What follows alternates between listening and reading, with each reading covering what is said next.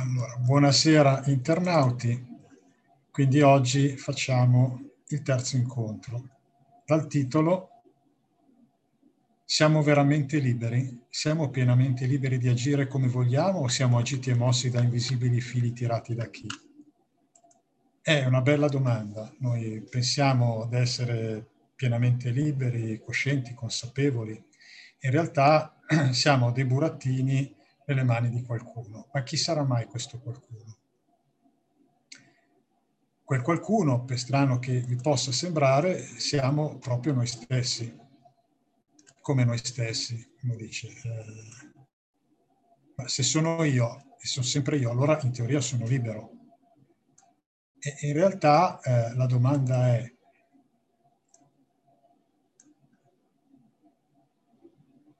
chi sono io e quale parte di me agisce e mossa da cosa. Ma facciamo un altro passo indietro. Eh, qualunque azione noi facciamo, la facciamo in base a una nostra logica, a un, un, nostro, un nostro, pensiero, un nostro modo di vedere le cose. No? E partiamo dal presupposto che il nostro modo di vedere e interpretare il mondo sia oggettivo, mentre in realtà di fatto non lo è noi non riusciamo a cogliere la completezza della realtà. La realtà è talmente più vasta della nostra capacità cognitiva che noi dobbiamo per forza eh, ridimensionarla. E come dire, eh, io posso cogliere l'interezza di tutte le strade possibili e immaginabili che ci siano in Lombardia, non dico nel mondo, in Lombardia, non dico neanche in Lombardia, nel mio, dove abito, nel mio paese, nella mia città. No, non posso cogliere l'interezza. Per farlo cosa devo fare? Per uscire a muovermi nel mio territorio devo crearmi una mappa, quindi avrò una mappa con le strade, le vie, i numeri, eh, le indicazioni, via dicendo. E quindi è quello che poi noi facciamo nella realtà quotidiana. Noi non riusciamo a contenere tutta la realtà, dobbiamo in un certo senso mapparla. Ma per mapparla eh, noi dobbiamo semplificarla, no? Quindi dobbiamo dare un nome e un'etichetta alle cose, catalogarle, perché se no come facciamo a fare questa mappa? Cioè se torniamo sulla strada ci saranno vie, piazze, eh, vicoli, eh, strade provinciali, statali, autostrade, eh, ci saranno case, ci saranno centri commerciali, quindi questa mappa si arricchirà di determinate categorie, no? E lo stesso facciamo noi per comprendere il mondo. Ed è un processo che inizia fin da quando siamo bambini, cioè questa mappa la creiamo tramite un processo di riconoscimento di quello che vediamo. Appena nasciamo noi siamo vergini, non capiamo nulla, cioè, non, non sappiamo cosa sia un televisore piuttosto che un panino. Noi vediamo delle cose ma non abbiamo coscienza di cosa siano. Quindi iniziamo un processo, un processo che ha, ha tre fasi principali. Innanzitutto noi dobbiamo etichettare le cose. No? Quando sono bambino tutto ciò che ha un motore è un vrum vrum, è un brum brum. Eh, ciò che non ha un motore non lo è. Quindi iniziamo a fare una differenza. Quindi ci sono i brum brum e ci sono i non brum brum. E questo è un processo di generalizzazione, cioè generalizzo, generalizzo in una categoria un qualcosa che è un minimo comune denominatore. Questo si chiama generalizzazione. Però per farlo io devo cancellare le differenze di, quest- di questo insieme, no? E quindi deformo la realtà che ho intorno per incastrarla in una mia generalizzazione. Come dire, ho un cassetto, ho un cassetto in cui metto, per esempio, eh, tutte le posate. Io all'inizio cosa faccio? Metto tutte le posate in questo cassetto, senza badare alle differenze. Sono posate, questa è una generalizzazione. Però cosa faccio? Cancello le differenze e deformo la realtà in un qualcosa di più semplice per riuscire a contenerla. Quando ho fatto questo, allora poi in una fase successiva, quando ho iniziato ad avere parecchi cassettoni, allora posso incominciare a incasellare meglio quello che c'è nel posate. Allora incomincerò a determinare tutto ciò che è coltelli, tutto ciò che è forchette, tutto ciò che è... e via dicendo, no? Quindi man mano incomincio a deformare meno, quindi entrare più nel dettaglio, deformare meno, cancello meno queste differenze e la generalizzazione si fa un pochino più dettagliata. Poi se voglio posso andare ancora più a fondo perché ci saranno i coltelli da tavola, ci saranno i coltelli da cucina, ci saranno quelli seghettati, quelli lisci, ci saranno quelli da pesce, quelli per eh, disossare, quelli per tagliare salmone o prosciutto e via dicendo. Quindi man mano vado sempre più in profondità. Questa mappa diventa sempre più dettagliata, ma rimane una mappa. Questo processo è assolutamente individuale. Quindi cosa succede? Che ognuno nella sua vita farà il proprio di percorso in cui mappa la realtà. Questa mappa sarà diversa l'uno dall'altro perché sarà data un po' dall'esperienza, un po' dalla cultura in cui è, un po' eh, verrà data dagli insegnamenti di chi attorno, eh, un po' verrà data anche dalla mia visione del mondo. No? Volta scorsa abbiamo parlato di valori, abbiamo parlato di, di, di credenze, quindi, di, ecco, quindi tutto questo fa sì che ognuno si crei la propria mappa. Ma la propria mappa è, è, è un'impronta digitale, non esistono due mappe una uguale all'altra. E da qui ci sono le differenze dei nostri modi di interpretare la realtà. Ma non è che uno ha ragione o uno ha torto ognuno ha una mappatura diversa. Esistono al limite mappe più funzionali o mappe più disfunzionali. Perché se ho una mappa molto disfunzionale farò sempre cose che non c'entra niente con quello che... Ma, come dire, se ho solo la mappa delle autostrade e delle tangenziali e devo muovere in città, finirò sempre per prendere la tangenziale per attraversare un pezzo di città. Dice, ma perché fai il triplo dei chilometri, ci metti il doppio del tempo? Eh, ma quelle strade ho, non ne ho altre. Quindi nelle scelte disfunzionali il problema è sempre che mappa ho e nella mappa. Quindi detto questo, ognuno ha un'impronta digitale. Il problema è che noi confondiamo e pensiamo che la nostra mappa sia la realtà. Questo è il primo generatore di problemi nella vita. Noi dobbiamo essere consci che non, non è realtà quello che noi intendiamo come realtà, scusate il gioco di parole, in realtà non è altro che una rappresentazione della realtà che noi ci siamo fatti e che noi continuamente proiettiamo sul mondo esterno, catalogandolo, mettendo tutto quello che vediamo nei vari cassettini. E quindi ci componiamo una visione di ciò che abbiamo davanti in base alla nostra mappa. E quindi già questo è un dato di fatto. No? Quindi se io parlo con una persona che ha una mappa completamente diversa dalla mia, parleremo di una stessa cosa dando due visioni completamente diverse. Allora, qui abbiamo due scelte, no? O rifiutiamo la visione diversa perché diciamo non capisce niente, non, non, eh, non vede la realtà, realtà la vede in modo diverso. Oppure posso dire, interessante, un punto di vista diverso, andiamo a capire se i pezzi diversi di mappa che questa persona ha sono funzionali in qualche modo e se posso arricchire la mia mappa magari ha delle stradine sterrate, delle stradine di campagna che se io metto dentro nella mia mappa in determinate occasioni mi permettono di accorciare la strada. E quindi eh, è interessante no, affrontare questo discorso perché se inizio a capire che non ho, io non, non sono capace di vedere la realtà, ma ne vedo una rappresentazione, è più ricca, è meno generalizzato, eh, più sono andato in profondità, più sono andato nei dettagli, quindi meno cancellato e deformato, quindi più cassettini ho dentro i cassetti e più avrò una visione un, un pochino più completa e complessa. Ciò non toglie che quando un punto di vista diverso, devo chiedermi, magari c'è qualche pezzettino che posso aggiungere. Spesso si litiga su, sui punti di vista, no? anche politici, anche di vario genere, ma anche per esempio su un modo di cucinare qualcosa. Ma chiediamoci, ma non c'è qualcosina che posso rubacchiare? Quindi da un'interazione, anziché entrare in scontro, entrare in sinergia. Anche se, l'altro, anche se l'altro continua a litigare, fa niente, però mi sta dando dei pezzi di mappa. Sta a me. Se poi anche l'altro collabora, ecco che possiamo arrivare dentro con due mappe, con di un certo tipo, uscire sempre con due mappe, ma tutte e due molto più arricchite. Quindi questo è un primo concetto. Ma questo concetto cosa ci dice? Che ognuno ha delle mappe individuali. E qui faccio un altro paragone. eh, queste mappe vengono generate ovviamente attraverso dei programmi interni che abbiamo, che vengono definiti metaprogrammi, no? Quindi sono i programmi dei nostri programmi.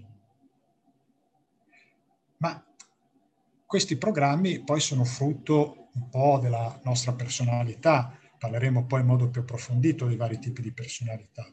Quindi a seconda del tipo di personalità io avrò delle, dei programmi piuttosto che degli altri. Eh, poi siccome siamo delle impronte digitali possiamo catalog- generalizzare, cancellare, deformare e dire che ci sono x, x tipi di personalità, ma sono mappe, no? quindi poi nella realtà ognuno è un'impronta digitale. Però ecco, diciamo che alcune tipologie, alcune persone si assomigliano per certi aspetti. Questi aspetti li possiamo vedere, per esempio, nelle mappe individuali, eh, nelle mappe che noi creiamo attraverso che cosa sono? Sono dei filtri dell'attenzione. Per esempio, eh, mentre stiamo parlando, eh, si sarà attenti a quello che dico e non siamo più attenti, per esempio, alla temperatura della stanza. Non siamo consapevoli, se non quando lo dico, del peso del corpo sulla sedia. Non siamo consapevoli, magari, non lo so, eh, di un prurito che ho qua perché sono concentrato su quello che sta accadendo. Ecco, quindi eh, noi abbiamo dei filtri dell'attenzione perché non possiamo comprendere tutti i, eh, eh, tutti i segnali che ci arrivano, sia dall'esterno che dall'interno. Noi riceviamo qualcosa come qualche migliaio di stimoli al minuto, però non riusciamo a processarne più di 6, 7, 8 per volta. Se, se, tentassimo di concentrarsi, concentrarci scusate, su più di 6-7 stimoli insieme, eh, si va in trance. Si chiama trance da, da, da sovrastimolazione, no? Quindi entriamo, quando uno è imbambolato, no? ecco, si imbambola perché fa in tilt. Quindi, se esistono migliaia di stimoli contemporaneamente che noi riceviamo, come facciamo a decidere quali sono i 7-8 che noi dobbiamo eh, eh, prendere e mettere al centro della nostra attenzione? Ecco, questi programmi interiori sono i filtri dell'attenzione e quindi eh, sono delle distinzioni nel nostro processo di pensiero e sono un po' in base sia al tipo di personalità che ho, ma anche in base all'esperienza. Eh, eh, se uno tutte le volte che tocca qualcosa di trasparente, che è luminoso, si scotta il dito, poi inizierà a porre attenzione se c'è, se c'è della luce dietro a qualcosa di trasparente, no? Perché? Perché l'esperienza gli ha insegnato a porre attenzione a quella determinata cosa.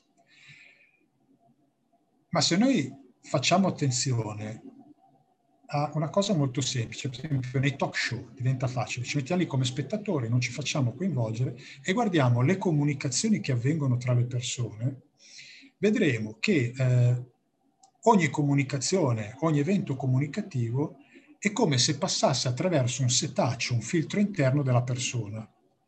Quella persona è come se si concentrasse su dei pezzettini del, del, dell'oggetto della discussione e dimenticasse tutti degli altri pezzi.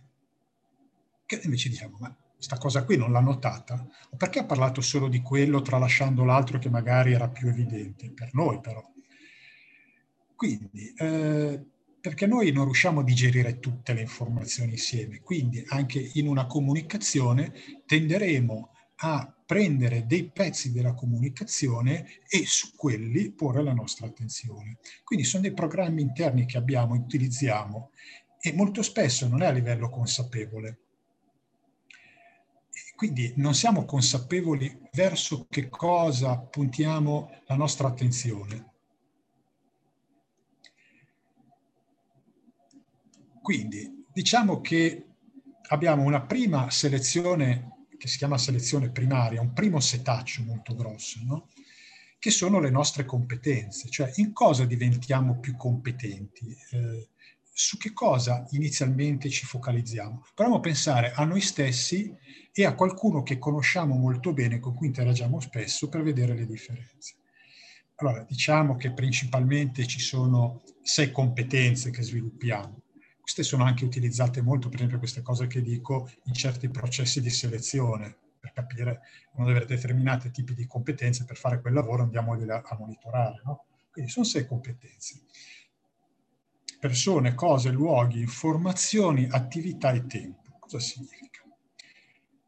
In teoria le abbiamo tutte sei, no? Però ci concentriamo di più, quindi diventeremo più bravi su qualcuno. Le altre saranno sempre in disparte, qualcuna proprio sarà cieca. Quelle cieche addirittura ci danno fastidio. Non riusciamo a comunicare su quel livello. Per esempio, chi è molto attenzione alle persone, il, il discorso sarà sempre con chi, per chi, a chi. Quindi se gli chiedi, per esempio, la domanda, eh, parlami delle tue, delle tue ultime vacanze, molto tempo fa, prima del Covid, e comincerà a dirti, ah, in vacanza sono andato con Tizio, con Caio, insieme a Tizio e Caio poi abbiamo visto Sempronio, insieme eh, abbiamo fatto questo, poi siamo andati a trovare. Quindi parlerà molto di persone, nomi, cognomi, sarà, saranno, le persone saranno sempre coinvolte. Per contro chi ce l'ha molto basso o parlerà sempre di sé, o parlerà di oggetti, o parlerà di luoghi, ma poche volte farà riferimento a persone vere e proprie, no? Poi c'è chi ha una competenza sviluppata sulle cose. La competenza sulle cose cosa significa? Eh, che è molto rivolto agli oggetti. Eh, per esempio le tue ultime vacanze, ah, in moto, perché la mia moto ha questi gadget, è bella, ci faccio tanti chilometri, eh, mi diverte molto, poi c'è su questo navigatore in posto, faccio tutti i giri che voglio, mi... quindi è molto sulle cose. Eh, quelle persone che magari sono molto tecnologiche ti parlano di tutti i gingilli che hanno. Eh, può essere anche, per esempio, chi è molto fashion, che è molto attento a, ai vestiti, agli, agli, accessori, via dicendo. Cioè, ha un'attenzione molto forte sulle cose. Per contro, chi ce l'ha molto basso è assolutamente disattento su questo tipo di discorso, no? Cioè, una cosa vale l'altra, basta che sia funzionale, che mi interessi, no?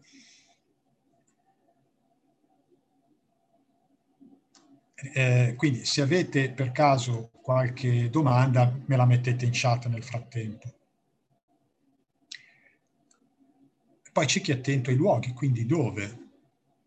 Quindi per chi ha una selezione molto alta su luoghi è molto importante dove. Quindi eh, è attento all'ambiente, tutto ciò che lo circonda, il luogo è anche dove sono, non è solo il luogo, il paese, la città, ma anche l'ambiente in cui sono. Quindi ha molta attenzione, se poi ha luogo e cose, allora dovrà essere anche un ambiente molto ospitale, avere, quindi eh, se gli chiedete delle vacanze, è, la persona che ti dirà tutti i posti in cui è stato, eh, i, i, nomi, eh, gli alberghi, eh, ti dirà per esempio se mi chiedi eh, negli ultimi posti in cui sono stato devo fare uno sforzo di memoria perché personalmente ce l'ho basso, no? quindi non mi viene istintivo e naturale. Per me il dove è l'influente, basta che sia funzionale, tutto sommato, ecco, magari sono più rivolto a con chi. Quarto, la quarta competenza, quindi di questo setaccio, è informazioni, quindi perché? Quindi chi cerca sempre i perché delle cose, chi entra molto nel dettaglio ha bisogno di tante informazioni, per esempio, per decidere. Chi ce l'ha basso, tutto sommato, gli basta capire poche cose per partire o per comprendere, no? Quindi, anzi, se gli dai troppi dettagli si infastidisce. Non si fa troppi perché, al limite si chiede come che è un'altra cosa e lo vediamo dopo. Quindi chi ha alto il perché eh, è una persona che ha eh, come competenza, come selezione primaria, le informazioni. La quinta è attività, come cosa. Quindi la prima domanda che si farà non è con chi, con che cosa, dove, perché. La prima cosa che si chiederà è cosa devo fare. Traduce tutto in azioni mentre io parlo, uno che ha l'attività molto alta si sta nel frattempo chiedendo bene come faccio ad applicare queste cose, come le traduco in azione, a cosa mi servono, dove le posso applicare. Cioè, è già lì su, a pensare come agire. ecco, ha molto elevata la selezione primaria e la competenza di attività. C'è chi, e questa è l'ultima, la sesta, ha molto alta la competenza del tempo. Quindi quando? Quando quindi una persona che ha, ha molto forte un, orologio biologico, un orologio interiore, è molto attento ai tempi e, eh, per esempio eh, chi, chi l'ha molto alto è una persona che riesce a eh, programmarsi molto bene, è una persona che anche istintivamente, non so, deve fare una cosa in un determinato lasso di tempo, eh, se la programma bene, ma di là da programmarsela è capace anche di gestirla senza, senza troppi patemi d'animo. Chi ce l'ha molto basso la funzione primaria eh, di tempo come competenza chi proprio non ce l'ha è la persona che si incasina col tempo, no? arriva sempre in ritardo, oppure eh, gestisce male il tempo, oppure finisce troppo presto eh, e via dicendo. No?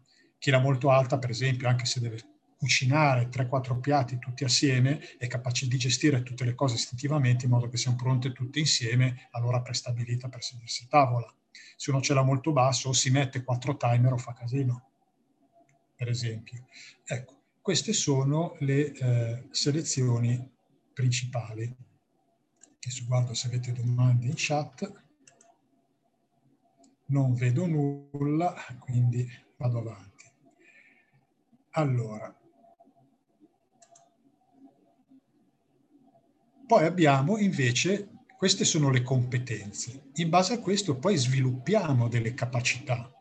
Quindi queste capacità eh, sono ciò verso cui eh, oh, ci dirigeremo, cioè quello sarà ciò che ci spinge. No? Da una parte sarà il filtro dell'attenzione, dall'altra parte come ci muoveremo.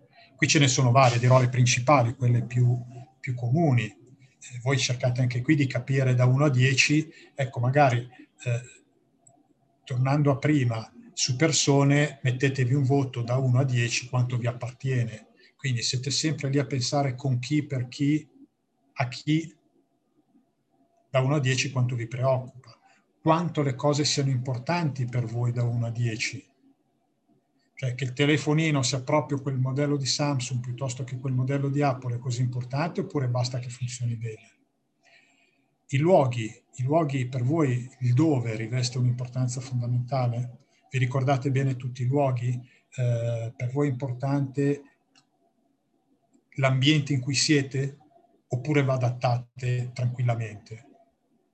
Informazione, avete bisogno di tante informazioni o è qualcosa, ecco da 1 a 10, datevi dei voti. Attività, traducete subito tutto in cosa devo fare? È vostro pensiero principale da 1 a 10? Tempo, quanto siete bravi, quanto sentite il tempo? Da 1 a 10. Fatto questo andiamo a vedere le capacità. Le capacità, quindi, eh, ne citeremo un, un 8-9, le principali, quelle più, più comuni. La prima è la direzione. Principalmente anche qui mh, possiamo avere una via di mezzo, no? ci sono i due poli opposti, c'è il verso e il via da. Cosa vuol dire? Che direzione prendo? io posso decidere di saltare un muro per due motivi. O c'è qualcosa di estremamente interessante dall'altra parte, per cui c'è qualcosa che desidero ed è il verso, oppure temo fortemente qualcosa che ho alle spalle, salto il muro perché voglio fuggire da qualcosa, magari un cane eh, aggressivo. Quello è il via da. Quindi faccio un'azione o stimolato verso qualcosa oppure per fuggire da un'altra. Facciamo un esempio pratico. Il verso è quando, eh, per esempio, uno sa, sa perfettamente quello che vuole, ma tu cosa vuoi fare? Eh, voglio fare questo, voglio fare quello. Il via da, se gli fai quella domanda, lo metti in crisi, perché gli dici cosa vuoi fare? Non lo so. Come non lo sai? Ma eh, cosa vuoi fare? Non lo so. Vabbè, cosa non hai voglia di fare? Guarda, certamente non ho voglia di andare a mangiare la pizza perché sono stanco di, di mangiare fuori, ho voglia di roba leggera, sono un po' indisposto. Cinema, sono un po' stanco, poi se finché mi annoio mi addormento, eh, guarda, quindi lo escluderei. Quindi se andiamo a ballare, andiamo, andare a ballare non c'è nessun, sì sì, possiamo andare a ballare, non c'è nessun... Quindi ecco, quello è il via da. Ovviamente possiamo avere un po' d'uno, un po' l'altro, però anche qui diamoci un voto, quanto siamo verso e quanto siamo via da. E qui è interessante perché se parlano un verso, un via da, difficilmente vanno d'accordo, perché il verso dirà cosa voglia di fare, non lo so, inizia a incazzarsi. Oppure l'altro continua a dire, ma fammi proposte, andiamo qui, ma no, veramente qui no, eh, ma fammi proposte, non lo so. Capite che eh, diventa una comunicazione un po' complessa se, se non si vedono le mappe un po' diverse. No? Quindi la direzione è questa. Poi c'è la referenza che può essere interna o esterna, e cioè io quando prendo una decisione, che strategia adotto?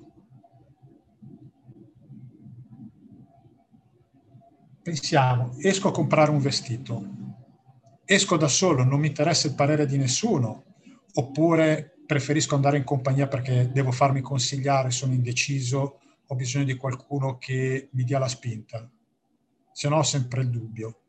Quindi, se ho una referenza interna forte, decido io. Magari chiedo consiglio, perché ho anche un po' di esterno, no? Magari chiedo 3-4 consigli, però alla fine poi decido io il parere mio, anche se gli altri mi dicono di no, quando io ho preso una decisione è la mia. Se invece è molto forte quell'esterna, avrò sempre bisogno dell'aiuto.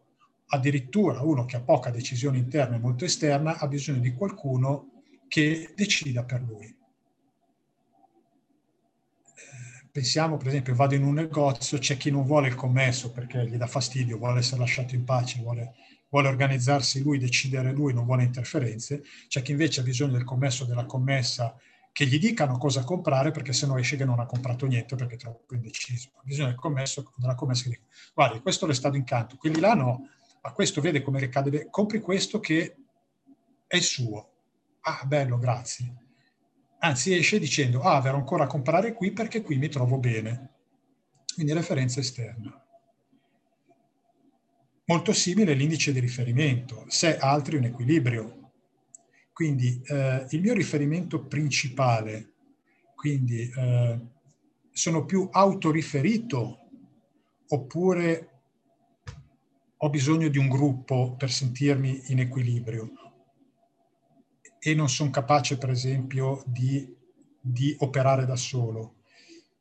Oppure c'è un equilibrio, cioè sto bene con gli altri, ma sto bene con me stesso. Quindi sto bene con gli altri, eh, come riferimento mi vanno bene gli altri, però eh, poi sono in pace con me stesso. No? Quindi so prendere le mie decisioni, so muovermi da solo,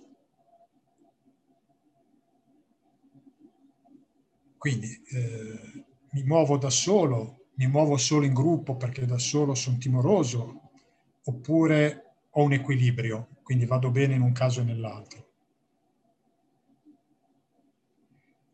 Poi c'è quarta, la quarta capacità che sviluppo, che è la ragione. Cioè, in che modo ragiono io quando mi muovo? In termini di possibilità o di necessità? Facciamo un esempio. Chi, chi si muove in termini di necessità dirà io faccio quello che va fatto, faccio il mio dovere, faccio quello che va fatto, fa, fatto faccio il giusto. Quindi sempre in termini di necessità, quello che devo fare, quello che è giusto fare. In termini di possibilità invece è cosa posso fare, cosa ho voglia di fare, cosa mi sento di fare, ci sono altre possibilità? Mi dicono che è giusto far così, ma andiamo oltre, sono un pensatore laterale, ci sono altre possibilità? Uno può averle entrambe, avere un equilibrio, quindi anche qui da 1 a 10 come sono messo. Se uno ha 5-5 rischia un po' di andare in conflitto, poi avrà una parte predominante, no?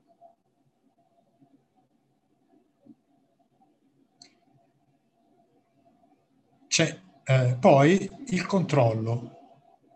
Qui eh, attivo passivo. Dire di avere il controllo passivo è un po' un eufemismo, nel senso che io tendo a prendere il controllo di quello che faccio o subisco.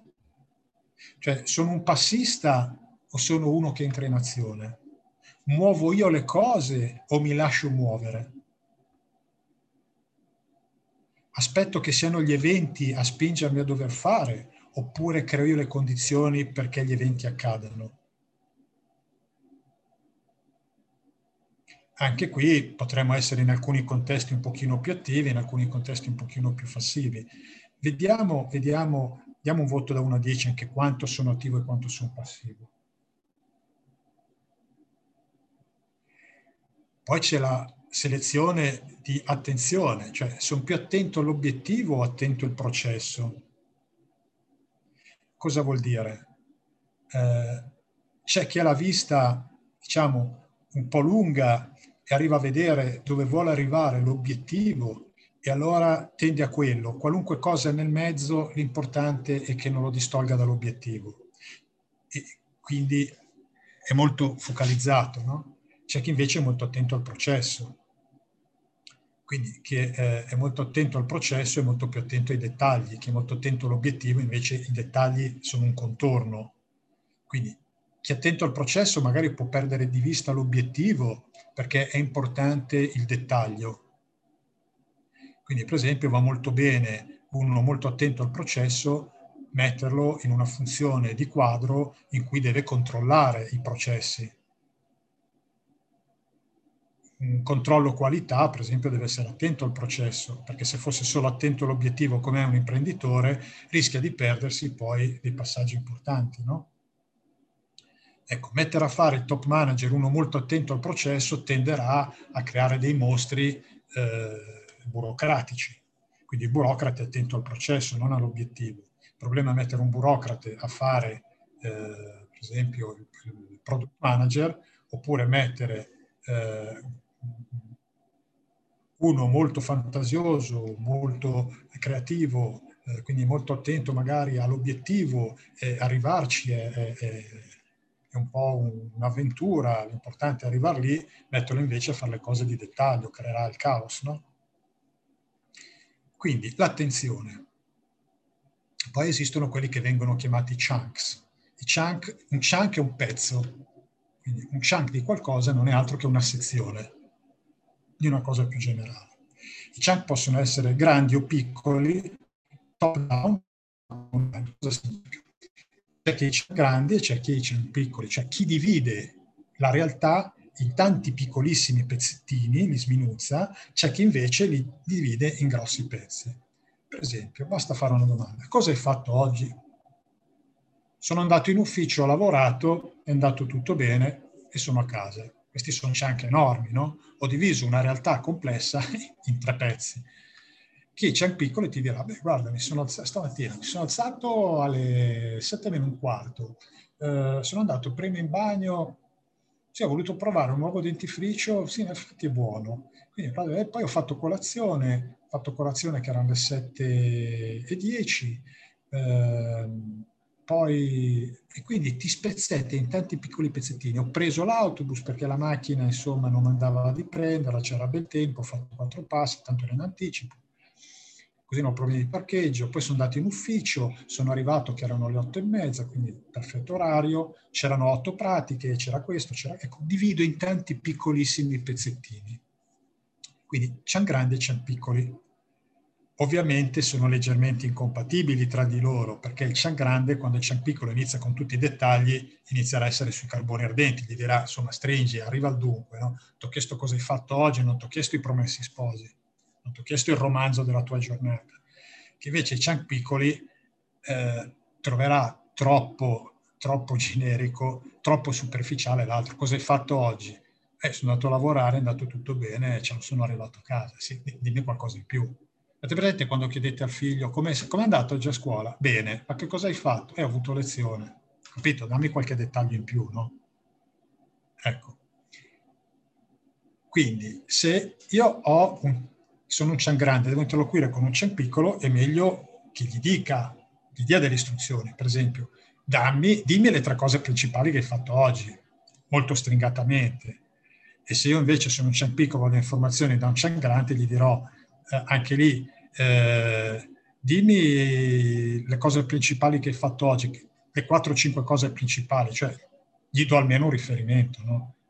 almeno ci si incontra approccio top down, bottom up e online. Allora, eh, qui sostanzialmente cosa succede? quando bisogna costruirsi un concetto, capire un, capire un concetto o, o crearsi un, un disegno di un, una realtà piccola o grande che sia, c'è chi è abituato a mettere insieme tutti i pezzettini e alla fine il mosaico compone la figura, no? Quello è l'approccio bottom up, cioè parto dal sotto, da tutti i dettagli e alla fine ho il quadro d'insieme perché se non parto dai pezzettini non riesco a capire, no? bisogna di capire ciascun pezzettino e collocarlo dove va messo. Faccio una costruzione tipo puzzle.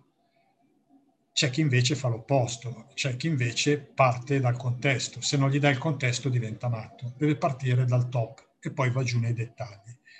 Quindi se tu gli dai i pezzettini diventa matto, non capisce, dice vabbè però dammi la visione generale prima, dove siamo, che contesto è, di cosa parliamo, eh, dammi il quadro generale, poi del quadro generale mi dai i vari sottogruppi, dice sul sottogruppo, poi entriamo nel dettaglio. Allora arrivo a comprendere, perché se no vado in confusione, perché tu mi parli di pezzettini ma non li riesco a collocare.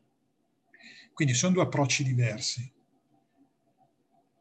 Personalmente sono molto top down, se non mi parte dai dettagli dopo un po' vado in crisi e dico altri dammi il contesto, se no veramente non capisco, non riesco a metterli insieme, vado in confusione. Però dobbiamo essere consapevoli perché cosa succede? Nella diversità dell'altro noi vediamo la persona sbagliata e tendiamo a giudicare, tendiamo a rifiutare. Poi c'è il numero di esempi, alto, medio, basso. Cioè, per capire, pensare di aver capito, per costruirci la nostra eh, rappresentazione di una determinata realtà, quanti esempi abbiamo? Cioè, uno basso gli si dà due informazioni, pensa di aver capito tutto. Perché cosa succede? Poi si costruirà la sua rappresentazione di feedback. Cioè io incomincio, poi man mano approfondisco. C'è chi invece ha bisogno di un numero di esempi molto alto, quindi dice no, mi hai dato due informazioni e con due informazioni veramente per me sono troppo poche, cioè non mi sono fatto il quadro, non sono in condizione né di comprendere né di agire. Mi devi dare un numero di esempi molto elevato quindi incomincia a chiederti dettagli su dettagli perché deve capire. E poi c'è la via di mezzo. Quindi datevi un voto da 1 a 10 su alto e basso. Se bene o male siete 6, 4, 5, 5, allora siete medio. Se invece siete 10, 1, eh, vi siete già raccontati dove siete, no? Poi c'è la posizione, anche questo è interessante. Posizione associato e dissociato posizione dissociato, quando una persona vive in posizione dissociata, è come se vedesse sempre il fin della propria vita, no? come se fosse sempre un passo indietro, analizza eh, i propri sentimenti, le proprie nozioni, i propri pensieri e quindi poi li elabora, poi al limite si associa e le vive, però è sempre come se fosse uno spettatore di se stesso. No? Invece l'associato è uno sempre dentro, quindi è dentro nelle proprie emozioni, è dentro nei propri pensieri, eh, è dentro di sé. E anche qui ditevi, voi nella vita siete più associati o dissociati? Cioè, osservate di più oppure siete dentro, siete nel vostro pensiero, nella vostra emozione?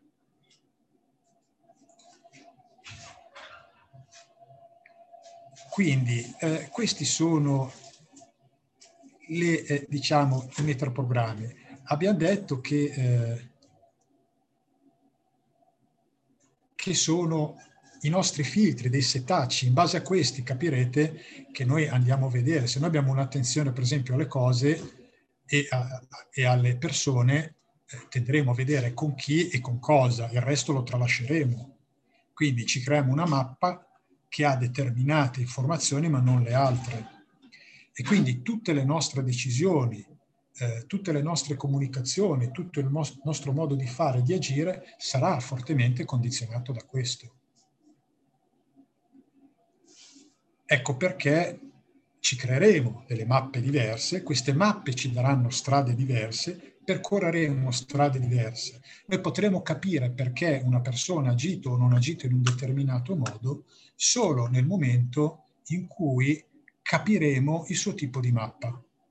Cioè, ma perché ha fatto così? Non riesco a capire. Poi noi abbiamo un'attenzione alle persone, quell'altro un'attenzione invece ai luoghi, sono due attenzioni completamente diverse. Dice, ma guarda che a me non interessava se tu venivi o non venivi, mi interessava che quella cosa fosse, fosse lì. Quindi, eh, in realtà noi pensiamo di essere liberi, ma noi siamo, anzi i computer sono come noi, noi abbiamo determinati programmi, noi siamo liberi entro i nostri programmi, il che vuol dire che noi siamo condizionati fortemente dai nostri programmi. È una condanna? No. Come sempre è una questione di coscienza e di consapevolezza. Se noi facciamo i bravi entronauti, entriamo dentro noi stessi, iniziamo ad analizzarci anche come metaprogrammi, quindi come competenze, come capacità, iniziamo a vedere che noi ci siamo specializzati in alcune cose, dimenticandocene altre. Ma è quelle che abbiamo dimenticato che dobbiamo iniziare a guardare. E dobbiamo iniziare a capire che ci mancano dei pezzi. Quindi se noi incominciamo a porre attenzione coscientemente dove di solito non la mettiamo, cosa faremo? inizieremo ad ampliare la nostra famosa mappa. Quindi la nostra visione della realtà diventerà sempre più ricca e diventando sempre più ricca scopriremo che esistono anche altre strade oltre a quelle che abbiamo sempre battuto, magari più proficue. E capiremo perché molto spesso pigliamo sempre determinate strade che ci portano a sbattere il naso. Diciamo, ma perché facciamo sempre così? Ma perché se non ampliamo la mappa noi non abbiamo un'altra strada. Quindi per essere persone veramente libere dobbiamo incominciare a riappropriarci di una nostra consapevolezza, andare a vedere, andarci a scoprire, fare gli entronauti. Qui abbiamo degli strumenti, anche questi sono, sono una mappa, non sono la realtà, però sono degli strumenti per iniziare a mapparci e a capire quali sono le zone che noi possiamo andare a sviluppare per allargare ulteriormente questa mappa. Allora, detto questo, se ci sono domande, scrivetemele in chat.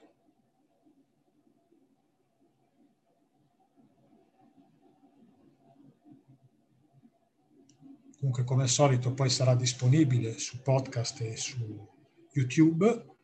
E quindi poi nel gruppo vi invito, se avete domande o considerazioni, di farle sotto al post del, del terzo incontro.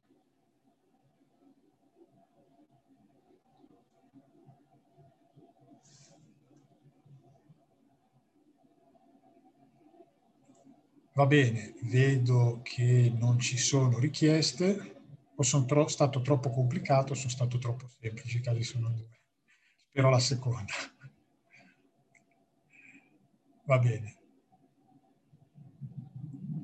Allora, metteremo a breve la registrazione, come sempre, sul gruppo e così potrete riascoltarla e rilavorarci e se avete domande riproporle.